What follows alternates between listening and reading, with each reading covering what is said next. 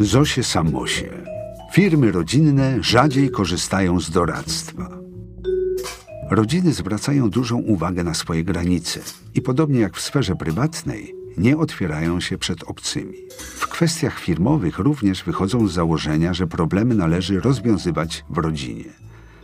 To w dużej mierze tłumaczy ich sukces, lecz taka postawa wiąże się też z ryzykiem i działaniami ubocznymi, gdyż zewnętrzne doradztwo mogłoby otworzyć nowe możliwości.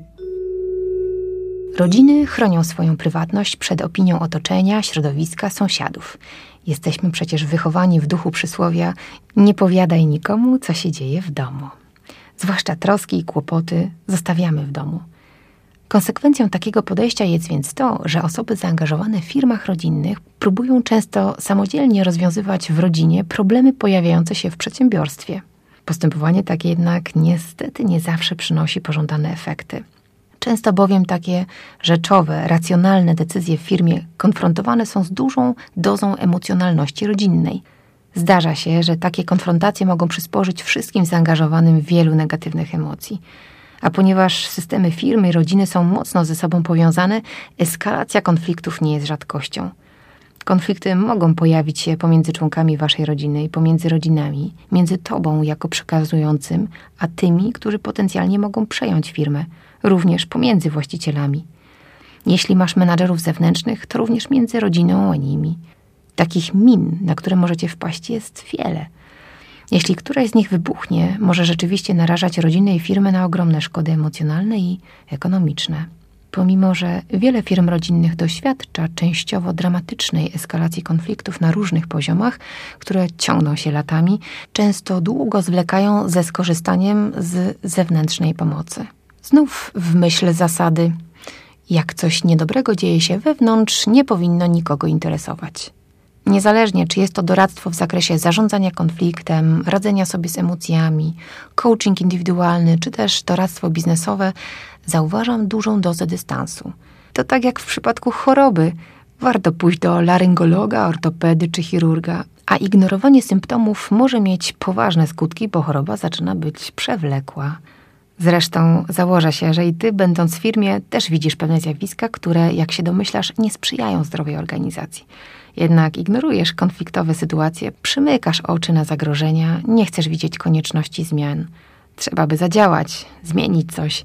A jeżeli dotychczasowe mechanizmy z jakichś względów już nie działają, to trzeba sięgnąć po inne. Trzeba wyjść ze strefy komfortu i spróbować nowych rozwiązań. A jednak wolisz, zwłaszcza w stosunkach zewnętrznych, zachowywać pozory.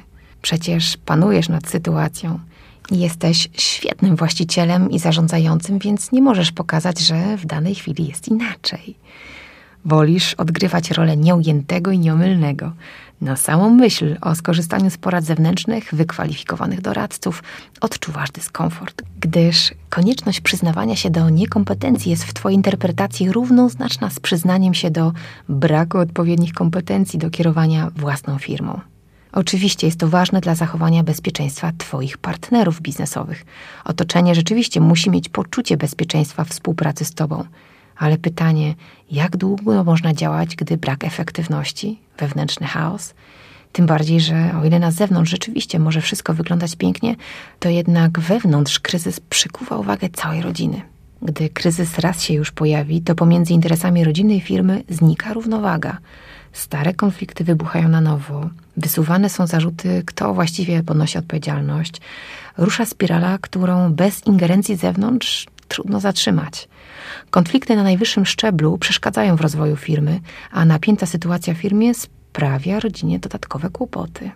Jeśli sytuacja jest bardzo niebezpieczna i firma balansuje na granicy bycia i niebycia, zagrożenie upadłością może zostać zażegnane przez to, że rodzina, zauważając dramatyzm sytuacji, mobilizuje się dodatkowo i daje z siebie wszystko. Wówczas rodzinność sprawdza się ponownie jako koło ratunkowe. Czasem się udaje, czasem jednak jest już e, za późno i koło nie wystarcza.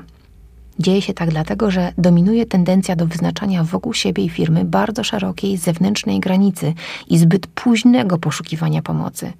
Zwróć na to uwagę, bo jest to często najpoważniejsze ograniczenie firm rodzinnych. Bardzo często założyciele firmy nie widzą potrzeby sporządzania pisemnych deklaracji wizji, strategii i planów operacyjnych. Notabene ciekawe, czy sam tak masz? Prawdopodobnie jednak wiesz doskonale, jaki masz plan strategiczny. Problem pojawia się wówczas, gdy twoi następcy, a także kluczowi pracownicy nie mają wystarczającej wiedzy na ten temat. Może mieć to dość powszechny skutek. Firma nie przetrwa kryzysu ekonomicznego, bo pracownicy w swoich działaniach nie będą uwzględniać działań konkurencji. Aspekt ustalenia kierunkowych celów strategicznych firmy ważny jest właśnie wówczas, gdy firma przechodzi sukcesję – ustalenie wspólnej wizji rozwoju, która jest spełnieniem marzeń odchodzącego właściciela, a także wyzwala ambicje nadchodzącego sukcesora, jest niezwykle ważnym etapem całego procesu. W fazie sukcesji konieczna jest krytyczna weryfikacja realizowanej przez przedsiębiorstwo strategii. To krąg niezbędny, Wyznaczenie nowego kierunku jest konieczne, gdy pod koniec rządów właściciela tempo uczenia się jego i jego najbliższych współpracowników nie nadąża za wymogami rynku. Twoja odpowiedzialność powinna polegać na tym, by chronić przedsiębiorstwo przed samym sobą. Niektórzy nestorzy nie dostrzegają bezpośrednich zagrożeń i nie wprowadzają niezbędnych dla przedsiębiorstwa zmian, które mogłyby wprowadzić je w nową fazę rozwoju przekłamują rzeczywistość, nie chcą dostrzec, że ich firma znajduje się w kryzysie i że jej pozycja strategiczna nie może zostać utrzymana. Ale skoro czytasz tę książkę dalej, ciebie to nie dotyczy. Zanim będziesz krytykował doradców i podkreślał swoją niezależność od ekspertów, warto przeanalizować, czy choroby Twojej firmy ograniczają jej dalszy rozwój i realnie zagrażają eskalacji konfliktów i zaniechań, czy raczej są przejawem sezonowego kataru, który ma większość działających firm w branży. Mimo, że sama pracuję w doradztwie strategicznym dla firm rodzinnych, etyka zawodowa każe mi wspomnieć, że znam wiele firm rodzinnych, które odniosły sukces właśnie dlatego, że nie skorzystały z pomocy doradców, nie wykonały ich rekomendacji, uparcie dążąc obraną przez siebie drogą. Historia utwierdziła ich w przekonaniu, że należy zachować krytyczne nastawienie do zewnętrznych doradców. Jeśli w rodzinie obowiązuje ustalona strategia, reguła, w jaki sposób należy rozwiązywać samodzielne problemy firmowe oraz kiedy korzystać z zewnętrznego doradztwa, prowadzi to do sukcesów takiej firmy. Podsumowanie dla niecierpliwych. 1. Firmy rodzinne mają swoją specyfikę, gdyż bazują na dwóch systemach rodzinnym i firmowym które czerpiąc wzajemnie mogą przyczyniać się do długookresowego wzrostu wartości przedsiębiorstwa. 2. Firmy rodzinne mogą być silniejsze niż ich konkurencja bez czynnika rodzinności, ponieważ mają zasoby nie do kupienia. Zaangażowanie właścicieli, członków rodziny, długotrwałe relacje. Jeśli są odpowiednio zarządzane i potrafią dobrze korzystać z tych zasobów, mogą budować potencjał na lata. 3. Firmy rodzinne mogą jednak być słabsze niż pozostali gracze rynkowi.